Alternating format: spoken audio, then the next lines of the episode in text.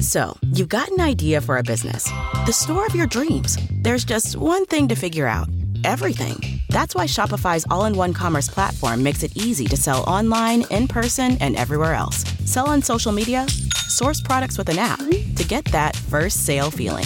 It's the only solution that gives you everything you need to sell everywhere you want. So when you're ready to bring your idea to life, power it up with Shopify. Sign up for a $1 per month trial period at shopify.com slash listen.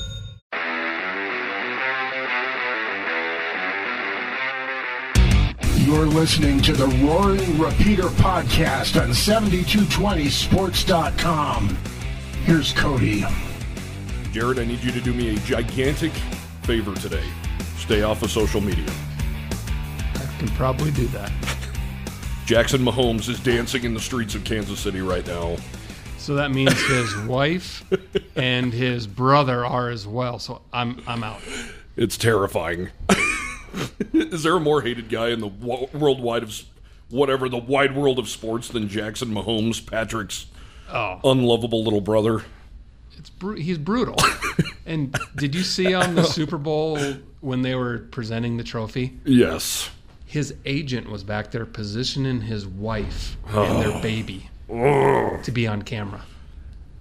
I, I, maybe it's just the Broncos fan in me, but you're not a Broncos fan. The Chiefs are so hateable.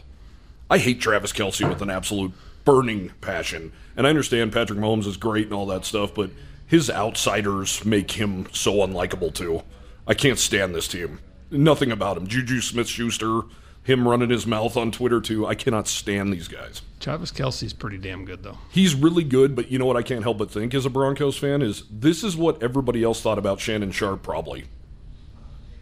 How Shannon was so good but would not shut up and would not quit saying the most idiotic things. I just heard on the way over. The reason I'm bringing this up is I keep I heard on the way over here they were playing some of the Chiefs Super Bowl parade. Of course, Chiefs beat the Eagles last Sunday in Super Bowl 57. Uh, but they have Travis Kelce going up to the podium and he is still talking about how nobody believed in the Chiefs this year. And he said, This is for all you haters during last April who said that the Chiefs wouldn't even make the playoffs. Uh, the Chiefs wouldn't even make the playoffs? What, what are we talking about here? These guys are so hateable. I cannot stand them. Well, you don't have to deal with them for another like eight months.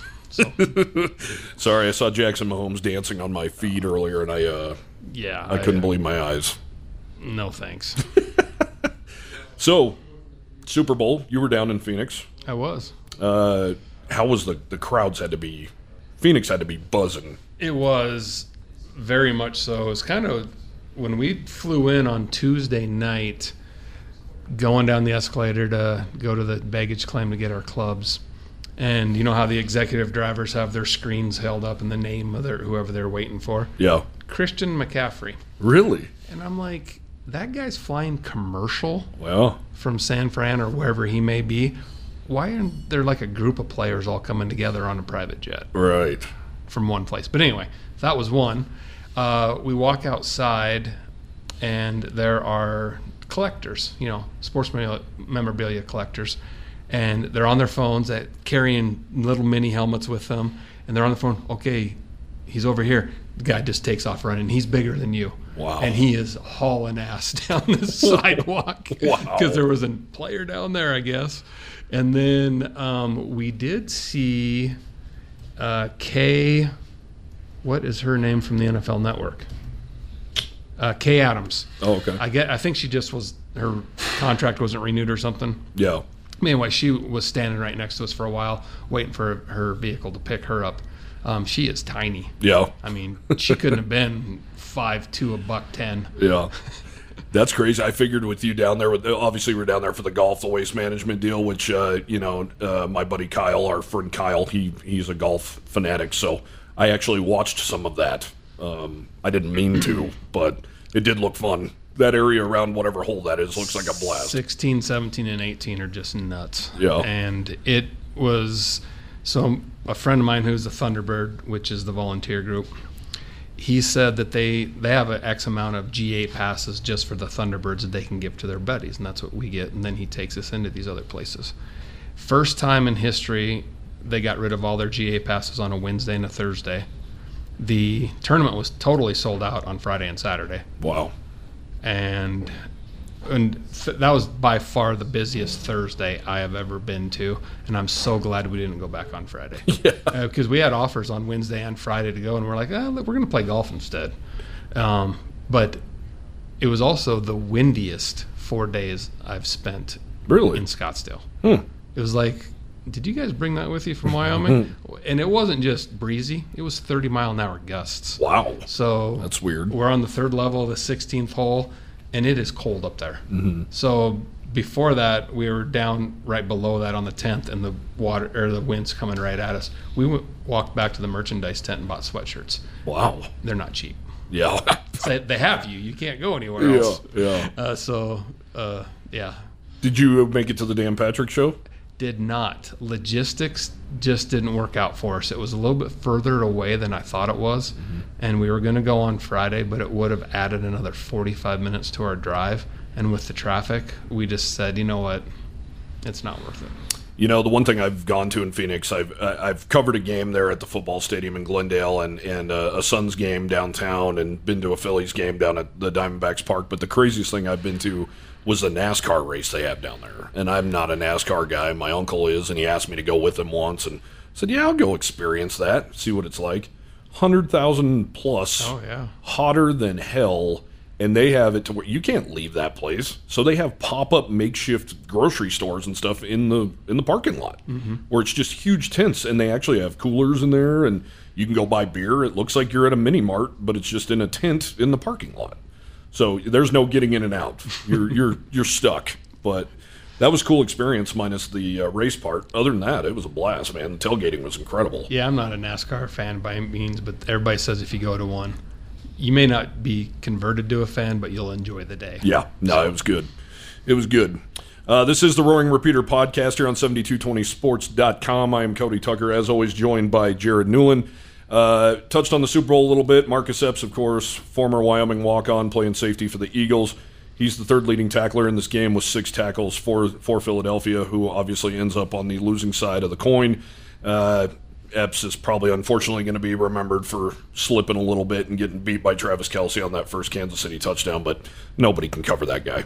No, and it was a last second switch. And Yeah. as you saw later in the game, they totally whiffed on two other switches that were totally wide open. At least Epps was, was in um, Striking uh, yeah, distance, striking yeah, distance of yeah. him. But almost every single Eagles player slipped at some point during that game. Field looked like field was terrible. They spent eight hundred thousand dollars on that field. Yeah. and it's not right. And the the Chiefs complained about it, saying if this is going to be the same field that we played on back in September, uh, it's going to be horrible. Right. So they came prepared with some cleat, you know, different cleats. Yeah. But a lot of those guys did have two or three sets of cleats. Well, I noticed Jalen. Hurts changed his after the first drive, and, and he had a successful first drive, but Yeah. he, he changed those. You know, I love natural grass, and I thought it was great this year when Wyoming played at BYU to see some grass stains and, and play on that natural grass, and that was the only time the Cowboys did play on natural, and maybe the only time in the last two years. Um, but I mean, do you almost have to go to synthetic at this point just to, especially for a Super Bowl, so you don't have that kind of stuff deciding things? Well, I was also heard on a program earlier this week that they said that they think that the heat from the stage at halftime is what made the field worse in the second half. Interesting. So who knows if that's true or not? yeah. But you saw the the one shot of all those people out there fixing the divots with buckets and all. Right. that. I mean, you, you should not be doing that in, on the biggest stage Yeah. in NFL. Yeah. Overall thoughts on the Super Bowl? Bummed the Eagles lost. Thought it was a great game. Entertaining. Entertaining. I mean, sure. definitely entertaining. Yeah. Um, and I thought the commercials were probably as good as they've been in a long time. Yeah. I really enjoyed some of those. Yeah. Well, everybody's going to talk about that final call, of course, the holding call on the outside. Eh, pretty terrible spot to If throw not, that flag. if you're not going to call it all game, you can't call it there. no, no. That was unfortunate, too. Would have loved to see Jalen Hurts mentioned get another shot. And it probably would have been about a minute thirty-ish Yeah. left. Yeah. By the Plenty. time, And two timeouts. And they could have scored a touchdown, but definitely probably got in field goal range, tied up, and going to overtime Yeah. with the new overtime rules. Mm-hmm. I mean, who knows if they would have scored in ten minutes or they both would have scored. Yeah. that could have been fun, man. And then it could have gone to another one. Who knows? That's the bummer. Just kind of got robbed there at the end. And like I mentioned last week, I was lucky enough to cover Jalen Hurts in high school at Channelview High School in the Houston area, and uh, really cool to see what he's what he's done. You know, and he's what 23, 24 years old, and uh, what he's done as a second round pick who wasn't really expected to be the face of a franchise, and he's about to get paid. And humble, really deserves it. His composure Yeah. was under control Yep. the entire time. Yep, absolutely. Yep. Well, pardon me. Um, let's talk about some kind of sad news before we get into more uh, University of Wyoming topics here. And this is a UW topic, obviously, but Conrad Dobler passed away this week at the age of 72. Obviously, uh, known as the dirtiest player in NFL history.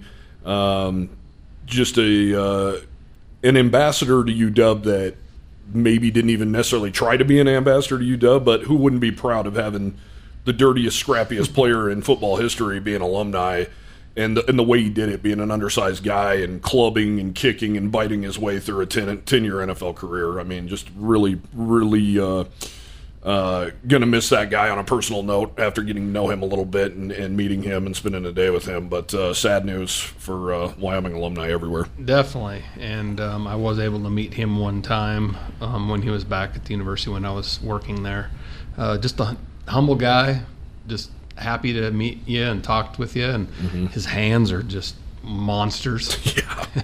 I mean, when he shook your hand, my mind disappeared. But uh, just a, just a really good guy, and it, and at that time he was having a little bit of trouble getting around. But you were able to sit down with him much later, and where he was actually going through some serious health stuff. Yeah, in 2019, we, we all knew about his physical ailments. He'd been uh, featured on HBO Real Sports, I believe. Uh, also, Phil Mickelson saw that. The golfer reached out and, and gave his family uh, a million dollars, I believe, to help get his kids through school because his wife at the time had had an unfortunate accident where she was sleeping in a hammock in the yard and and um, fell fell out of the hammock and became a uh, paraplegic. So, uh, you know, some tough stuff for Conrad. Um, in his personal life after after the game of football, and this is a guy who gave himself to the game 100%. And at the end, and I don't know how he passed away. I, I haven't heard the details on any of that, uh, exactly what happened. But I know in 2019, talking to him, his uh, his mind was starting to uh, you know resemble his body, and his body was like nothing I'd ever seen. He'd had 30 plus surgeries on one knee alone, and it was like the cartoons you see of like stitches on cartoons. That's what it looked like. Some Frankenstein stuff on his knees. His knees were as big as cantaloupes. He couldn't get around without a without a cane, and I believe some pictures I saw from his family. He was in a wheelchair there at the end, and it's no surprise. He, he, but just sad to see that. But you know what? One of those guys who's like, hey, I wouldn't be where I'm at without the game of football. So you know, so be it. And uh, it'll be interesting to see if he or his family chooses to donate his brain to CTE. I wondered that.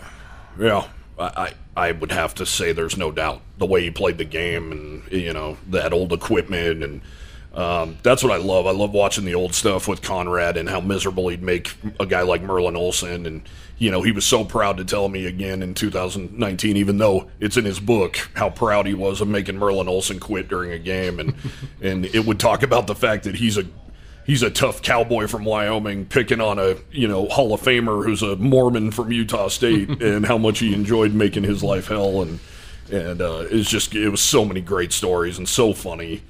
Just uh, love that guy, and I'm going to share this. This is a little crass, but I thought it was hilarious, and it kind of showed Conrad. My wife went with me to that interview in Pueblo, Colorado, at Conrad's daughter's house, and I asked him at the end, you know, Conrad, where do you see yourself in five years? He stares right at my wife and he goes, I see myself getting with a blonde with big boobs and a pissed off husband and stares right at her. And I'm like, oh, this guy is fantastic. I mean, I don't remember him playing by any means. Yeah. I remember him in the Miller Lite commercials. Oh, yeah. Those were so Yeah. good. And if you get a chance, go out on YouTube and look up the old Miller Lite commercials. They're Yeah. just so good to watch. Yeah, we have. I put it in my story on co- remembering uh, Wyoming football legend Conrad Dobler on 7220 Sports. I put in some uh, videos. Actually, shot a video myself while I was there talking to him, Those and are good. yeah, he's just uh, he's a character, man. And you're wearing a throwback Wyoming Yep. Conrad Dobler jersey today. It's one of those Adidas Authentics, kind of like the Fennis Dembo ones Yeah. were. Um, the first jersey I remember receiving as a gift as a kid, my uncle brought it back from Laramie, and it was number seventy three, and it was it was just white with brown lettering, and it's I, I don't even know if it said Wyoming on or Cowboys or something, and he he convinced me until I knew better that Conrad actually wore that in practice. really?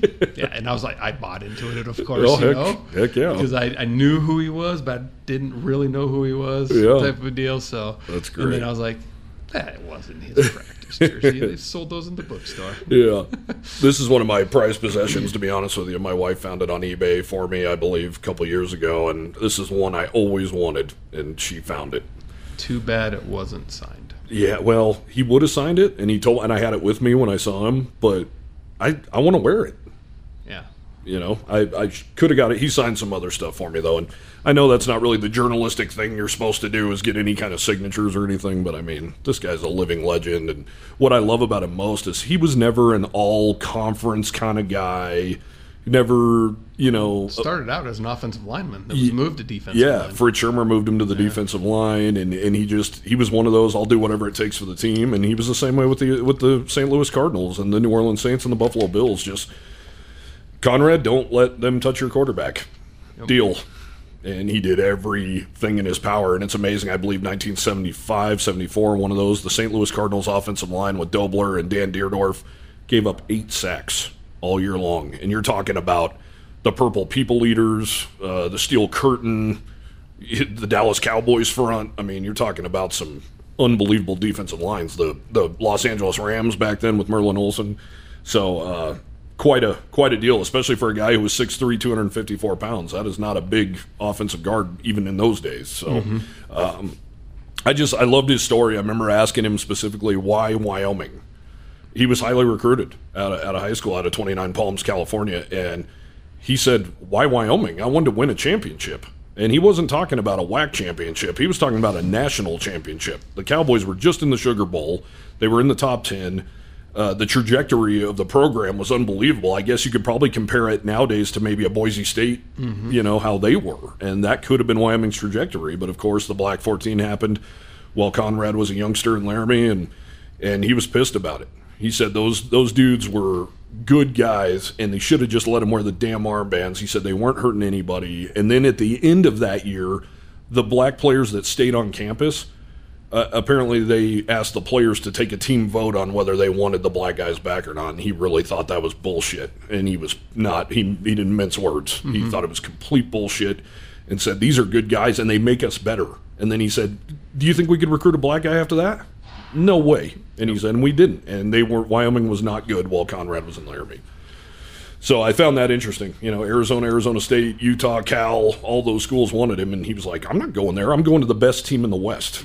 And I mean, it's just crazy to think like that now. And you use Boise State as an example of where Wyoming, that same trajectory. I'm going to say it was bigger than that because there was less teams. Sure, maybe in Nebraska, Yeah. like when Devaney took over at Nebraska. Yeah. Yeah, so sad news about Conrad Dobler. Got to know his family a little bit. I went to school with his daughter Abby um, here in Cheyenne, and uh, just uh, really sad news to hear that. And and unfortunately, after talking to him, Jared, I can't say that I was completely stunned. You know, even talking to him, he said, "I don't know how much time I have left, maybe a few years," and and uh, you you just you know that old saying, kind of like badasses don't die. you kind of don't expect him to because he was a badass to the end. Well, 72 years old. I mean, lived a pretty good life, but you wish that guy could have held on for another 15. No doubt. So No doubt. All right, let's move on to some happy content. And you haven't heard this very often this year. Happy Wyoming basketball. Something that stood out to me last night in that unbelievable 70 to 56 win in the pit. Smiles on the faces of these players They were having fun in the fun. second half.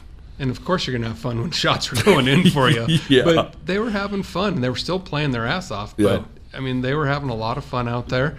Um, only eight guys got in the game because that's all they have. And that's because Kenny Foster really. came back. Yeah, besides Court and Yep. Nathaniel, if Yep. he has to play at some point. Right. But uh, I mean, they played a solid game, shot the ball well. Um, once again, shooting the ball really well from the free throw line. Yeah. I mean, if that would have happened earlier on the year, they could have had two or three more wins. No doubt. No doubt. Uh, but you know, 11 hitting 11 threes. They did put up quite a few. They shot 37 percent, but um, but overall, it was a great team effort. And you know who else was having fun? It looked like the coaching staff. yeah. I didn't see the stomping around, throwing Linder throwing his arms up in the air, complaining about every single play. Yep. He was more calm and encouraging type of, of coaching instead of the other stuff that we've seen. And a lot of that I know is what's going on behind the scenes it carries over to the court. Sure. But at the same time, hopefully this stays Yeah. because he's a much better coach when that happens. Yeah. He was uh, on the verge of tears last night in his post game press conference. Um, kind of got quiet a couple times when he was talking about how proud he was. And he was right, absolutely right. Hunter Thompson and Hunter Maldonado have been here for six years. They've never won in the pit.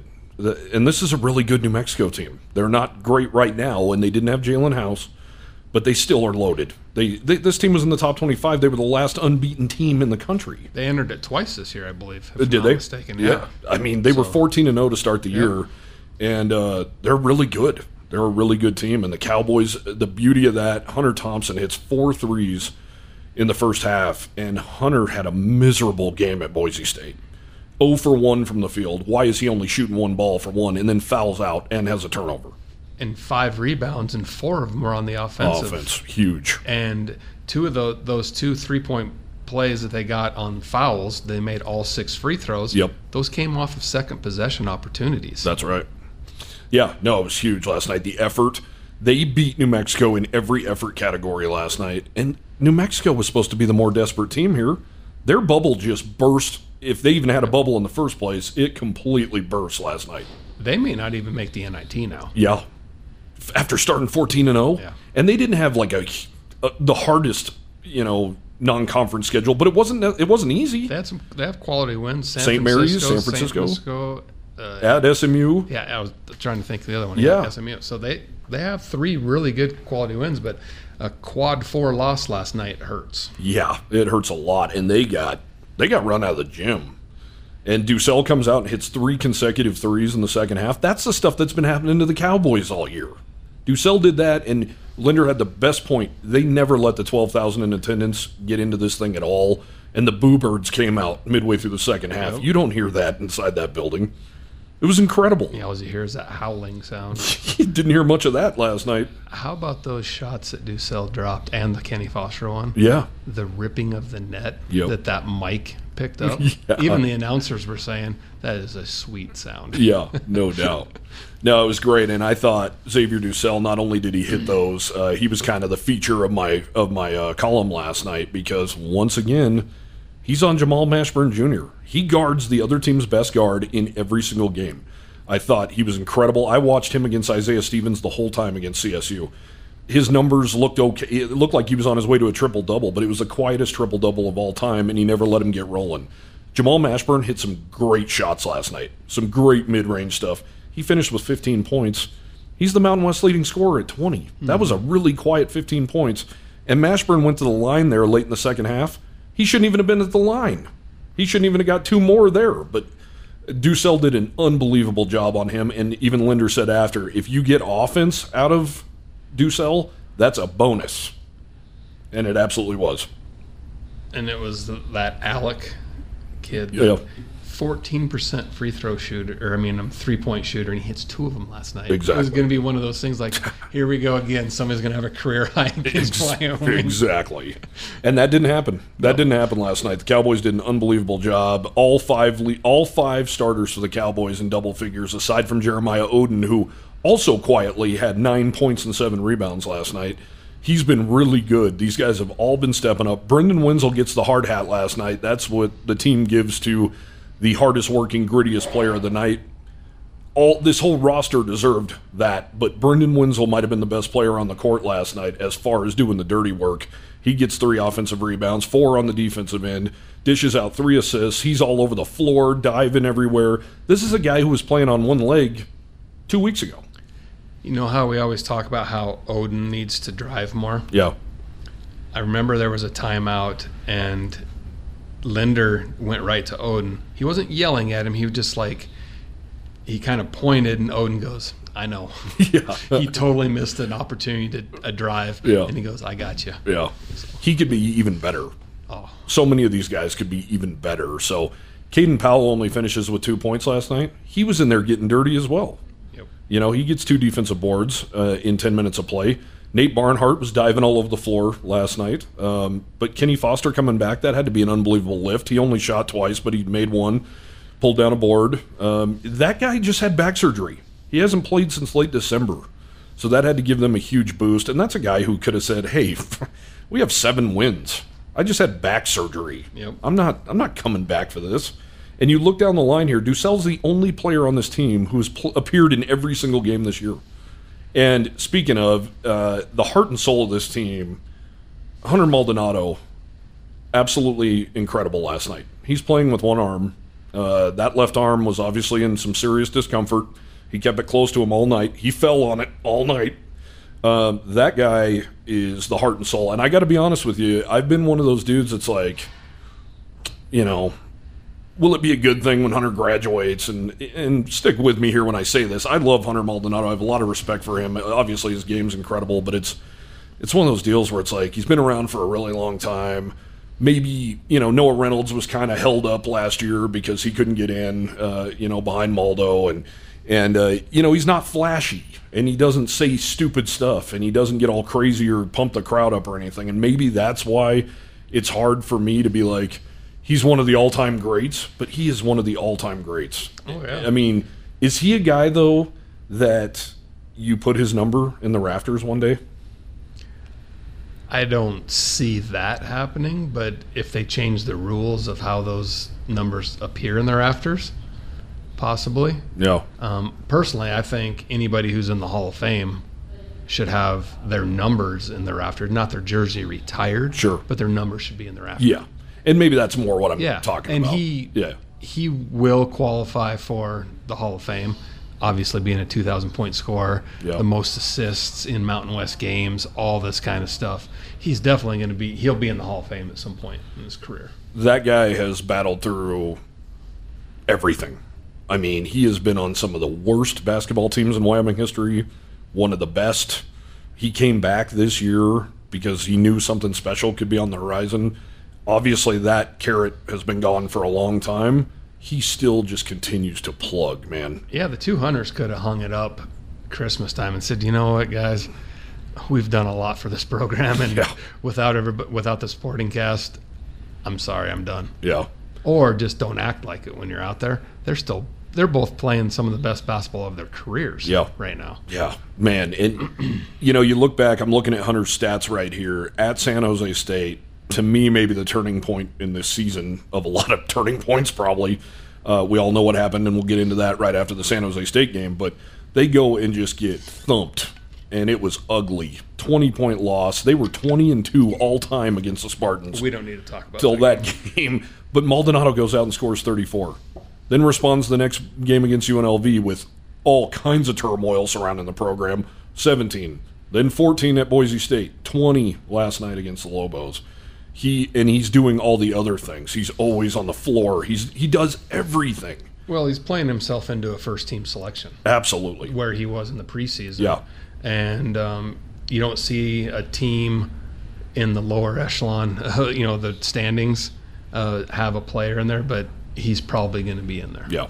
He's a guy too, Jared. I think we openly talked about it. Um, maybe he's not the same without Graham Ike in the in the lineup, and maybe there was some times this year as they were struggling to find an identity and everything that he wasn't. But he's showing right now that he can be another guy that can put this team on his back. And we saw it in that last year of the Allen Edwards era. They went into Vegas and won a couple, mm-hmm. and they won a couple on the back of Hunter Maldonado, and he is just he's a guy where I would never put him in the top five in Wyoming basketball history, maybe even not even the top 10, but he's changing my mind with every game he's playing. Just because he does so many different things. Yeah. And Linder talks about it at nauseum. His he's a pro. He's a pro. He's a pro. He's like, you guys don't see it. He said last night they would get back to Laramie around one in the morning. Guess who's going to be in the training room at eight o'clock eh, with a smile on his face, ready to go. And you know he's tired. He's exhausted. he's banged up. He's had the concussion, the ribs, the back, the knee, the Elbow. arm. I mean, one thing after another, and he just keeps chugging. I mean, I I respected Hunter Maldonado all along, but now it's just growing for me that I really think he's going to, depending on what happens here over the next month, he might be playing himself into a top five player of all time. And I know a lot of people are going to want to put an asterisk next to this thing because of the COVID year, but how many extra games did they get during the COVID year? 14 or something like that? I mean, Well, and he's playing this season because of that Yeah. season. But yeah. it's even if you take the points away that he's yeah he eclipsed 2000 because of the exterior he got and all that kind of stuff he's still was it in the 1800s or 1700s or Yeah. whatever entering it so still up there Yeah, and he's clearly a glue guy because after that San Jose State game a couple of Saturdays ago, of course, we get the news all three transfers, these the biggest story in the offseason is how did Jeff Linder pull off this coup and bring in two USC guys, Max Agbonkpolo, Ethan Anderson, and snag a UCLA guard in Jake Kyman.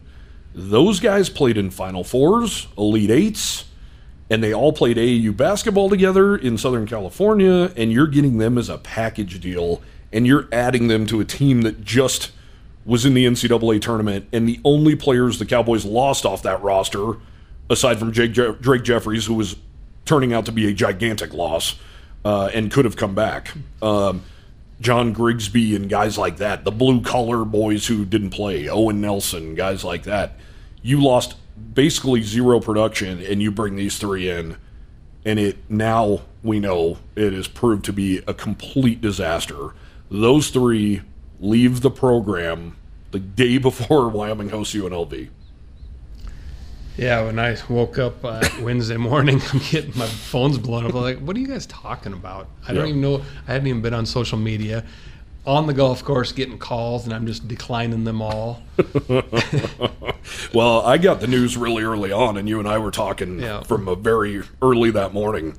And I'm like, man, there's a lot of smoke here. And then next thing you know, I'm starting to get people telling me, hey, a lot of smoke and not too many mirrors yeah, yeah, yeah. So we knew early on, and and uh, you know some journalistic stuff. I texted Nick Seaman at the university and said, "Hey, uh, I got it on pretty good authority from numerous uh, numerous people that these three are no longer with the program." And of course, you know they their job is to protect the university, so didn't get a text back. Texted you and said, "I'm going with this. It's it's going. I, I believe in these sources. It's going." UW puts out a press release two minutes before And before you, it's you snagged a quote and then went with it. Yeah, yeah, no doubt. Yeah, Uh, and I saw somebody on social media make a comment to uh, uh, another beat writer and saying, uh, "Source, uh, UW. How about seventy two twenty Sports?" Yeah. and he kind of laughed at it yeah. by that. And but I don't think he saw that there was already a story out and the Yeah. whole shebang. It wasn't that wasn't off that press release. I think they were going to hold on to it as long as they could, though. Yeah, I mean, because that stuff doesn't happen. Yep. Three guys just leaving like that, and and you know, and then you're on the phone all day long. And I talked to a lot of sources in California that are close with these three, um, three people, in fact, in California that are close to these three, and you know, people keep asking me, have we found out what happened yet? I mean, we didn't. The public didn't even know if these guys left or had been dismissed. Uh, they left. They absolutely left. Every single source said they left the program. Um, but their rebuttal is Jeff Linder has not been nice. He has not been cool with these guys at all. He's been really hard on them. And numerous times he has told them, pack your shit and hit the bricks. And apparently that's happened, what my source in California says, 20 plus times this year. So they finally decided to do it. And maybe that's because they just got boat raced at San Jose State and none of the three were an impact whatsoever. Ethan Anderson's numbers tanked. He was the one I think we can all agree showed some promise this year. Um, Max Polo was on the bench for numerous games, uh, and people would go, "How are they not playing Max Polo?" That guy is an athletic freak. He's a lot like Jeremiah Oden. Um, so I asked Jeff Linder, and he didn't. He beat around the bush a little bit, but it was more like, "Cody, you know better," is what his answer really was. If you're not doing what I'm asking you to do, you're not going to play. We saw it in Jeff Linder's first year when he benched Marcus Williams, the Mountain West Freshman of the Year. Yep. He didn't have a bench to bench Marcus Williams, but he did it anyway. Because Jeff Linder is the head coach and he is not farting around. During tournament time. Yeah. Yeah, against San Diego State. Yep. He would not slow down, so Jeff slowed him down and put him on the bench. I believe he only played 10 minutes in that game against San, San Diego State, and the Cowboys damn near won. Yep. So, bottom line is when people ask me what happened with these California guys, Coach Linder was really tough on them. They finally had had enough. They left. And I'm sure there, there's always two sides to every story. It's a he said, she said deal. Um, and I'm sure that they had some other reasons Yeah. why. Uh, and if they were asked to leave, great. If they were told to leave, great. Yeah. or if they left on their own, whatever it is, they're gone. Who cares? And it didn't work. Yeah, It just did- didn't It did work. not work, and you learn and live on this situation because if they go out and get transfers again, they're going to vet them a little bit more, Yes. um, and they're going to have them probably talk to the current players a little bit more, Yeah. saying, "Hey, this guy, he's tough, but what coach isn't tough?" Right. They're going to ask a lot of you, and in today's NIL world, you better play your ass off. Yeah. I mean, that's just that's the way of the game anymore. Yeah.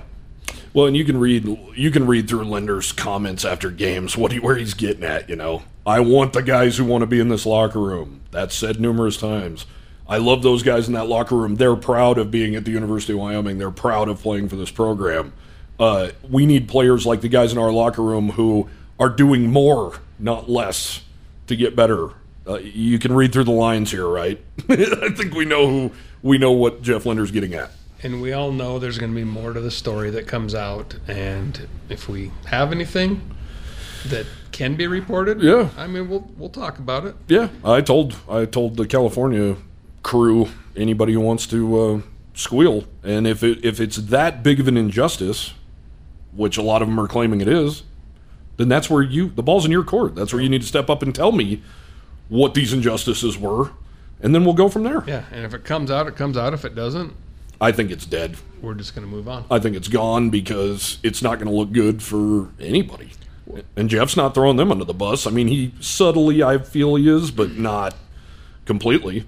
I think he could flat out say, "Hey, those guys didn't work out. They didn't care," you know. And I'm not saying that that's what it happened, but he could say that kind of stuff. But what would that wouldn't make Jeff Linder look good, and it wouldn't make those players look good. Will So- be very interesting to see where these three players end up. yeah, and Agbonkpolo and Anderson are officially in the uh, NCAA transfer portal, and they will be able to play immediately as grad transfers. So, yeah, I guess we'll pay attention to that. But another another blow for this snake bitten program. Uh, what Monday, right before the guys left, those three left on Tuesday. Monday, Jeff Linder comes out and tells the world that uh, they have shut down Noah Reynolds for the season, Wyoming's leading scorer, who has just had such a fantastic sophomore season and really stepped up and really turned into a killer for the Cowboys and a guy that could really be somebody you build the program around here with Ike. I, I mean, you can't help but think about him and Ike on the court together now and what that could be like. And Maldo, uh, he is um, shut down three what Coach Linder called major head injuries in six months. You have to. And yeah, you can't mess around with head injury, especially at uh, you know his age. Yeah. and everything. So hopefully he um, is able to recover fully from those. And of course, speculation is, well, do you think he's going to come back? Yeah. Well, nobody knows that except for him at this point. All right. We all hope that he does because he's a great player. Yeah. But if he doesn't, they'll go find somebody else. And that's always the big question, right? And it's it's driving me absolutely insane when he's gone. He's gone. Well, he's in the portal. It's like, man, you negative bastards out there. I'm so tired of it. Uh, But it, it comes with the territory, and I get it. But it, it's all it gets old. It gets does. really old. Um, if you think about this, guys, and and we all know money talks. Period. Or if you're not happy, you're not happy. But Jeff Linder is the only person on planet Earth that gave Noah Reynolds a Division One scholarship. Does that mean he's going to stay? No. But when you look at that just from the outside, you would think there's some loyalty there, right? Not to mention he's getting a ton of playing time and he he's going to be a focal point of this offense, no doubt about it. Graham Ike, same thing. Money talks, all that stuff. But do you guys ever stop to think Graham Ike was going to play at the University of Northern Colorado? Can you imagine? He would have been a four-time Big Sky Player of the Year. So was Marcus Williams. Right. Yeah. yeah. But those, you know, Jeff Linder stayed with him through a through a disastrous knee injury he suffered in high school. Everybody else who was on him backed off. Jeff Linder did not because he knew he was special. And the reason I knew he was special is because Jeff Linder, even before Ike had ever even stepped foot on the court, was telling us how special this guy is and how he's going to be the best big man in the Mountain West and one of the best big men in the country. Coaches don't talk like that. What if what if Ike came out and sucked? You know, you're really putting a lot on the line saying stuff like that, and Jeff Linder was never afraid to say that about Graham. So you like to think that Jeff stuck with them and believed in them. They're going to stick through this and believe in him. And you know what? Maybe they don't, but just live day to day for Christ's sakes. Drives me absolutely crazy.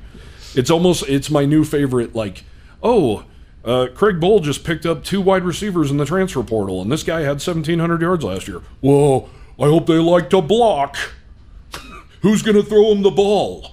it drives me absolutely crazy. Says the guy who doesn't buy season tickets or attend games. Oh God, yeah, drives me nuts. Uh, some more, some Wyoming football news yesterday. Marty English, defensive ends coach uh, for the Wyoming Cowboys, who's done a fantastic job there. By the way, we've talked about the Wyoming defensive ends last year coming out of completely nowhere to finish with 32 sacks uh, when they didn't have one to their credit before the season even started. Uh, all 32 don't belong to the defensive ends. I believe it was 18 or 19 of them, but still, I mean, what he was able to do by focusing just on the defensive ends group. Um, that's why I guess Jared, I was a little shocked to see that he's hanging it up because he's got it. He's got it made in the shade, boy, and he's got some studs coming back. So Yeah, you know, he's been at it for a long time 37 years. Yeah. I mean, it's a long time in, in any profession, yeah, uh, let alone when you have in recruiting, the late nights during the season, not seeing your family, not getting able to watch your own kids play. Yep. Now he has grandkids. sure, Says he's going to stay in Laramie. His wife uh, has been a school teacher. yep. So good for them to, you know, hopefully they have a place down south in the wintertime. uh, but After football season, yeah, and, and I was able to get to know Marty pretty good when I was at the university when he was under Joe Glenn there as the linebackers coach and also a key Colorado recruiter. That's where it's going to hurt the worst, Yeah. to be honest with you. His relationships that he had with Colorado high school coaches is second to none. Wonder if he still helps out in that regard, though, even in retirement. Might be able to bend his ear a little bit on, I bet Yeah. you, some stuff. And, you know, maybe he could, I don't know what the legalities or Right. rules are on that, but he might be able to, hey, give this guy a call back. Yeah. Or if you got a diamond in the rough, give this guy a call. One of one of his coolest pickups, I think, during his tenure at Wyoming was when he got Brian Hendricks to come to UW. Um, That's a guy whose dad and grandfather played at Colorado State, and they were great players at Colorado State, like legacy type of situation where Brian Hendricks walks into Fort Collins and he's automatically like beloved. And from Burlington, a small town, uh, just Colorado kid to the fullest. That was Marty English to me. He goes into small town Colorado, pulls a guy, a legacy guy like Brian Hendricks, and takes him to Wyoming. And what a career Brian had. And Brian is a coach now. And he wrote me yesterday and told me just what that guy meant to him and how much he meant. And I knew that already. We've already talked about it. But Nap, Gabe Knapton, another guy, small town Colorado, goes and gets him. Gets Mitch Unrein to walk on at the University of Wyoming from Eaton High School outside of Greeley. That's his legacy to me. And they all turned out to be great players. Yeah. Not just good, Yeah. fill in spots. Yeah. Those players you just mentioned, they're great players. Weston Johnson. Yes. Yeah, great players from tiny, tiny towns in Colorado. That nobody else would give a chance, but they saw something in them. Say, hey, this guy's playing safety here. We can turn him into this. He's going to grow. Yeah. Let's let's do this. Well- the only thing in my mind that tarnishes the legacy of Marty English. I know where you're going. Is when he actually went to CSU and was the coach there for a while. It was, I believe, it was the 2017 season. Was he? He was there under Bobo, right? Yes. Yeah. And the Coloradoan's doing a you know their weekly uh, border war article, and and I know he was saying it just to make the CSU fans happy, but it still irritated me a little bit. Oh, me too. and it says, "quote I do know that they still come here for all their fun, their luxuries, all that kind of stuff. It's just not the same there." English said. I know when that happens, it's like anything. You kind of look around at what everybody else has and you don't have, or those kind of things. There's some jealousy stuff there. There's some want, and those harbor tough feelings. No, there's not. I No, there's not. the only place that I enjoy going to in Fort Collins is Jim's Wings, and he's a Wyoming, Wyoming guy, guy. yeah, exactly. and the best damn wings in the country. Right. I don't. Other than that, I could care less about going down there. I'm not jealous of that place at all. Yeah. The only thing I like about Colorado is DIA to go fly out of Colorado and go see my teams when they come play Denver teams and go see the Broncos. yeah, but And Coors, which all the good stuff in Coors is from Wyoming anyway. but driving down there anymore No. is a pain in the ass, and I don't even like doing it. No. They might have some more restaurants. Other than that, they have the same stuff. More of the quote. I, This is their Super Bowl. This is their everything game. um, as far as the rivalry goes, yeah. Yeah. It's more important to Wyoming. I have no problem saying that. Super Bowl, I, I, I understand his connotation there of being an ass, but it it's our Super Bowl when it's that week, sure. But overall, I don't think anybody would be happy if Wyoming was one and eleven and their one win was over Colorado State. And it's the same on their end too. Yeah, I mean, especially the years they don't play CU. yeah. They care about the Wyoming game much more than the Air Force game. What sucks is the older generation of Colorado State fan appreciates the Wyoming rivalry so much, and it's so important to them. But the younger CSU pukes, it's all about Boulder, and they couldn't even sell out Mile High Stadium for the game against CU every year. Seventy-six thousand people in that nightmare of a state can't make it to Mile High Stadium and fill up the stadium for that game. Well, now they're playing them on campuses. Right? Oh, but- probably because they can't fill up Mile High. Last week in Arizona, staying with a friend, his older brother um, lives in Boulder. Didn't go to CU, but it's a huge CU fan. They have a suite there and everything like that. He walks into the house. He's got a Coach Prime sweatshirt on. Oh, he comes in. We's a coming. Apparently, that's Deion's new saying. We's a coming. All the next day playing golf. We's a coming. I, I tell you, Jared, one of my favorite college football traditions is early in the in September, looking at my phone and seeing how badly CSU is losing to CU. Other than that, I hope they both lose every game under the sun. I agree. Other than that, I go for CU in that game every time. Even as just a normal fan, I was never a conference guy. I don't care about that kind of stuff. I, w- I wanted Wyoming to fly the flag of the conference. I didn't care Yep. who else did it. so I certainly didn't want CSU doing it. So I always loved watching them getting killed by CU. But uh, looks like that tradition will be back this year. Yeah, it's at CU this year, I believe, and then it goes to Fort Collins next year or the year after. CSU got hosed during COVID. Yeah. Well, so did Wyoming. We're supposed to host Utah. Yeah, yeah. Well, and I mean during COVID too, the whole thing was safety and travel and all that, right? What's safer than driving in a bus from Boulder, Colorado to Colorado State University? Yeah. So that's not really what it was about. Or that could have happened. And not to mention, remember when Tom Burman was trying like hell to get a game? From what I heard from sources, that was close to being Border War Part 2. Yep. But CSU had beaten Wyoming, and they certainly weren't about to screw up that and turn around and lose to the Cowboys, even though, from what I understand, the bronze boot was not on the line. But still, you had all that good Get feeling. another game in there too. Yeah, you had all that good feeling of finally beating Wyoming after all these years, just to turn around and lose to them a couple weeks later. I, I don't blame CSU for saying no to Yeah. that at all, at all. But uh, I don't want to end the Marty English talk on on those horrendous quotes because that was bad. But it is weird, Jared. I've noticed for the last couple of years, the University of Wyoming has not allowed us any kind of access eh, to coach English.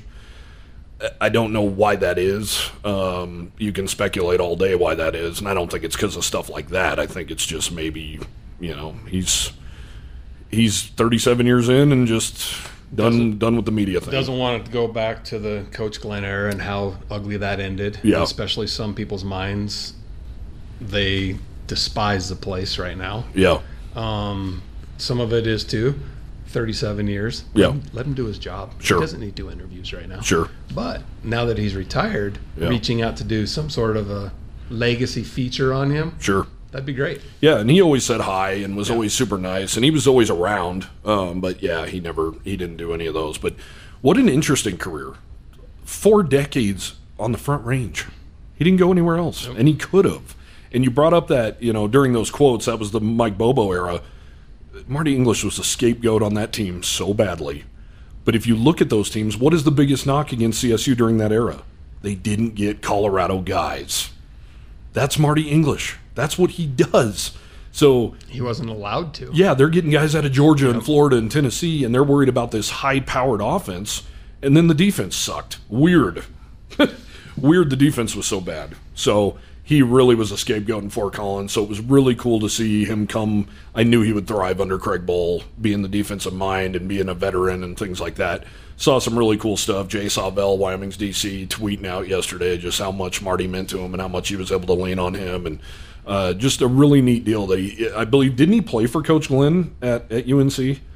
Or coach, maybe just coach with him. I can't He remember how that coached worked. with him. He didn't play for him Yeah, that would have been The ages probably yeah, wouldn't match it up. Wouldn't work out. So, But how cool, just that connection the whole time. And he, he went to UNC and, and, you know, was it sucked. He went to CSU, of course, but um, kind of like you remember Mike Hammerschmidt, former coach at CSU. I really liked Mike. I got to know him a little bit when he was in Laramie. yeah, great guy. And Vance Joseph was the same way too. Yeah, yeah. Short-lived Yeah. careers in Laramie, but they were there for a short, little bit. Yeah, I think uh, Hammerschmidt he coached at Wyoming one year, I believe, Yep. and uh, nobody was happier to hold the bronze boot that year than he was. But he ended up being an assistant coach for the Houston Texans.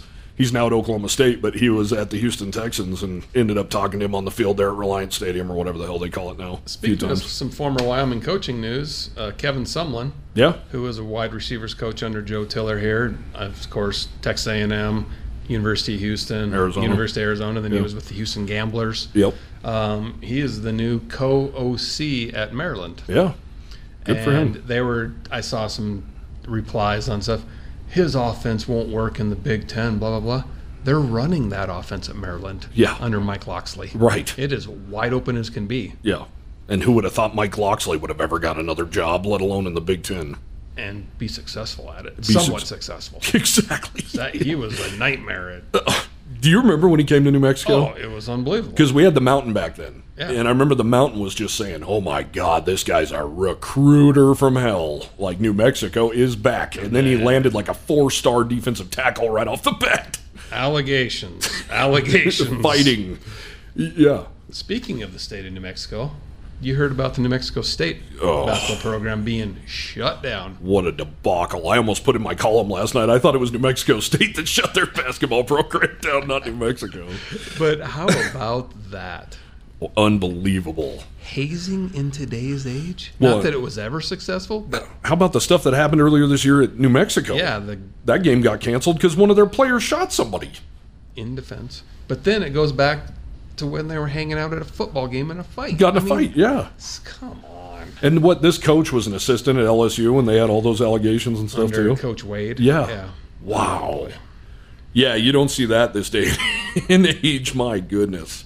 And you know, if it was it had to be bad hazing, Well, they said it was touching of gent- like sexual. Yeah, uh, taking pants down and smacking their butt. Mm-hmm. And, I mean, it's just come on. What are you doing? that sounded like a rough and tumble bunch down there. A lot of JUCO dudes and and New Mexico State was just in the NCAA tournament. They lost. That's why he's there. They just lost their coach to another program Yeah, they've had they were some so good. Some good teams lately. Yeah, weird man. Oh, okay. Off that subject. Yeah, well, you know what's weird, Jared, is uh, I'm looking at my list of topics here to go over, and half the time I have like three things on this list, and we go about an hour and a half. I have 50 things on this list, and we're not even at an hour. Well, that's what next week is. to have nothing to talk about and talk for an hour. It was funny though. I texted you yesterday and like, what are we going to talk about tomorrow? and you kind of thought I was serious because you wrote back, you gave me the whole list, and I said, you know, I was kidding. I wondered if you were still drunk from Arizona or something. just you can't be given too many more of these gems. Yeah. Just oh, like. Oh, no doubt. But, you know, what my favorite gem is out of all this is Wyoming's performance on the basketball court last night. Yep. That's what I love talking about with this, you know. and you look at the the future schedule now. They kind of went through that gauntlet. Yep. Where we thought they would probably end up 0 3. Yeah. Well, they get they snuck one out. Yeah. Last night in a difficult place to play. That Wyoming traditionally has played okay at the pit though. Some of their best teams have gone in there and got waxed, though.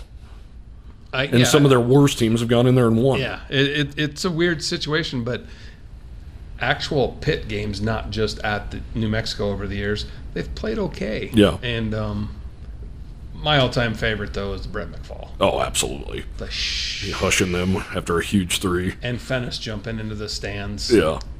just because he could. Yeah, and then Josh Adams putting up 38 on them in mm-hmm. 2017, the last time the Cowboys won there.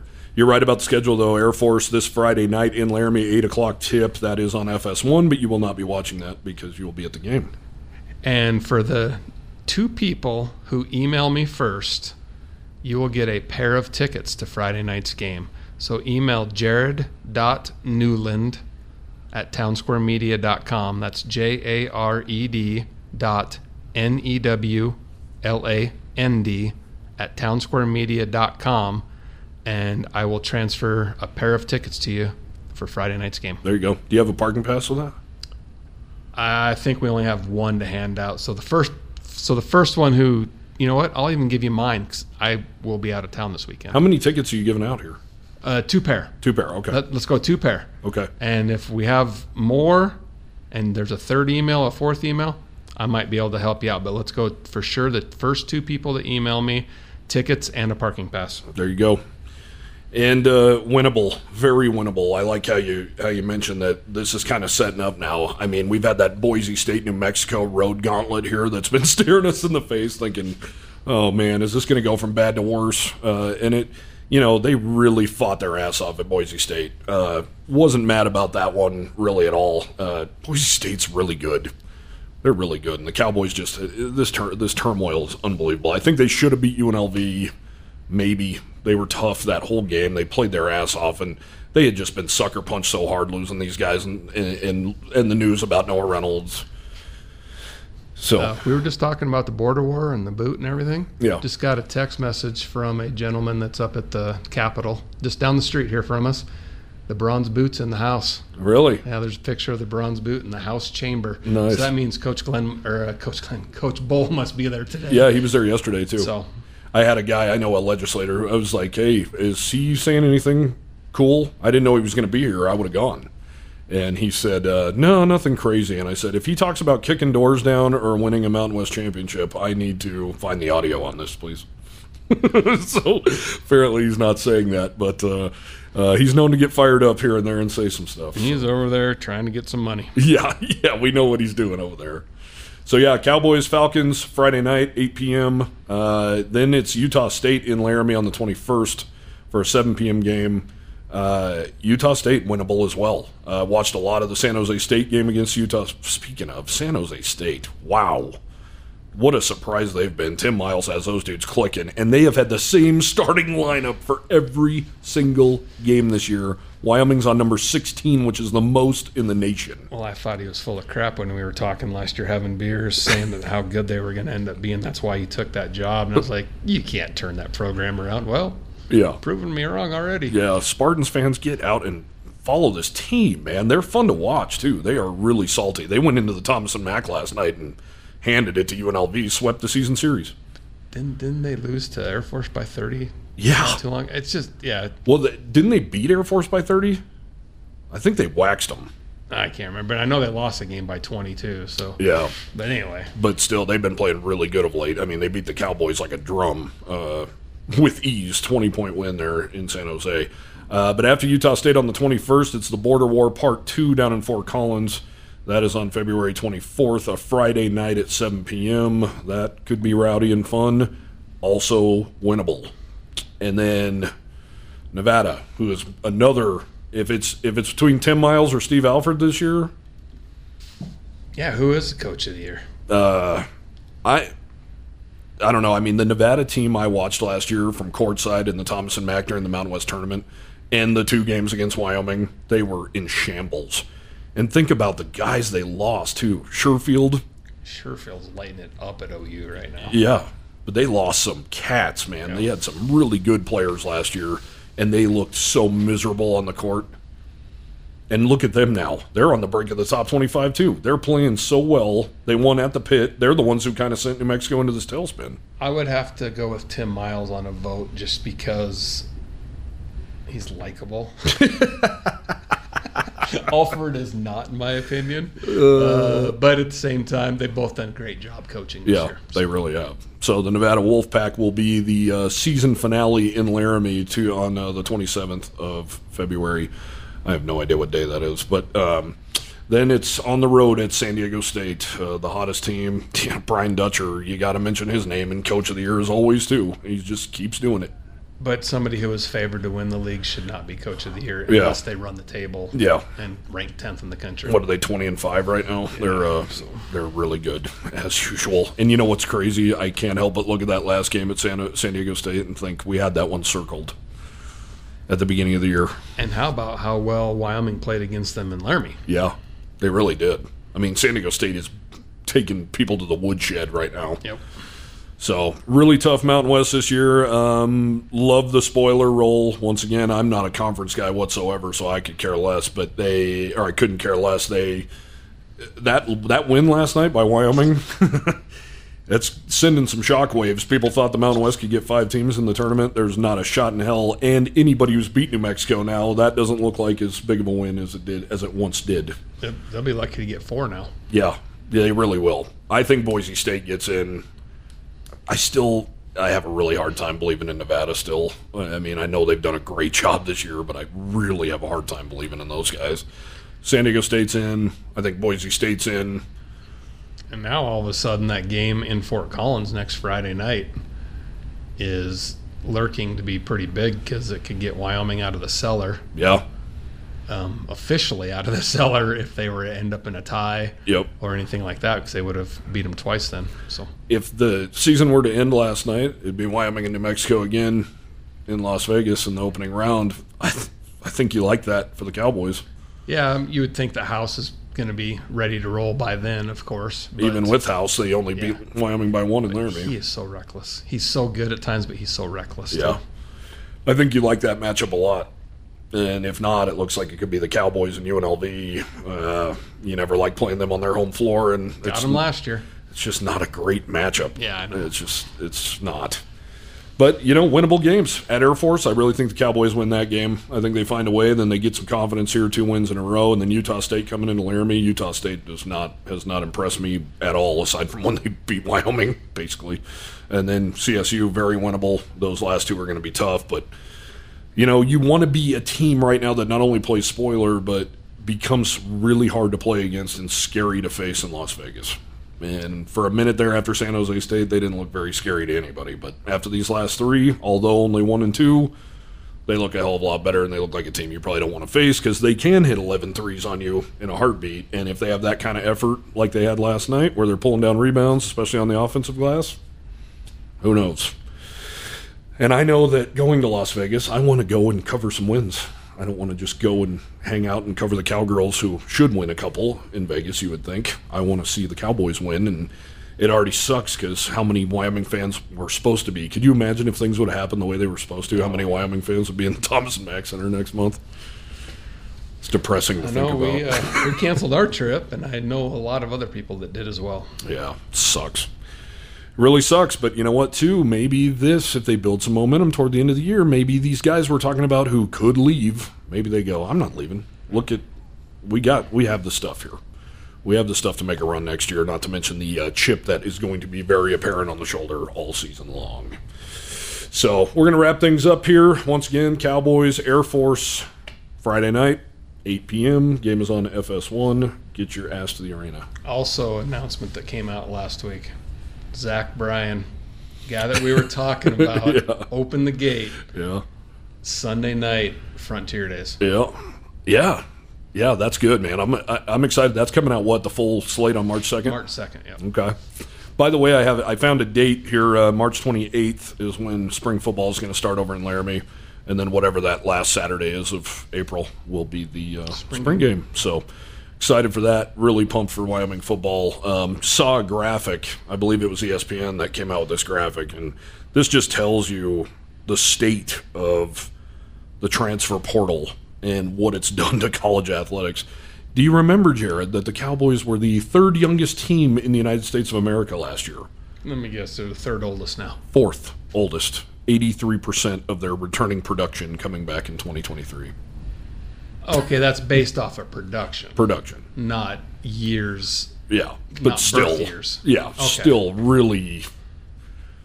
They were, production wise, I mean, like we talked about, defensive ends never even had a sack to their credit. Yeah. So they were way down on the list last year, and now they're right up top. I don't know if I like that that crazy? statistic because it doesn't make. We're talk. We need to talk birth years. Yeah. Birth years, they're still one of the youngest Yeah. teams in the country. But last year it was youngest and inexperienced. Okay.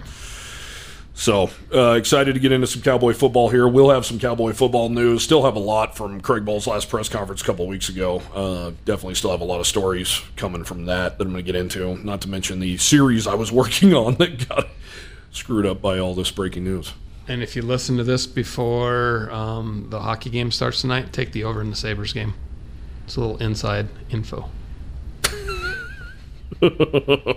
Sabres Ducks tonight. I need to get home, actually.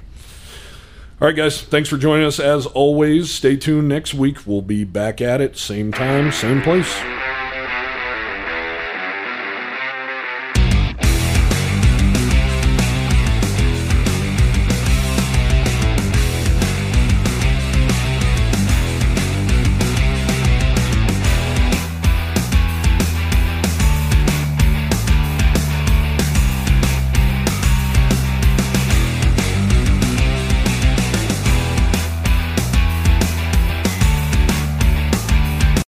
Shopify, were you wondering where my sales at? Now you're selling with Shopify, the global commerce platform supercharging your selling. You have no problem selling online, in person, on social media, and beyond. Gary, easy on the cha-ching. Oh, sorry, but my Shopify sales are through the roof. Start selling with Shopify today and discover how millions of businesses around the world use Shopify to ignite their selling. Sign up for a $1 per month trial period at shopify.com slash listen. Shopify.com slash listen.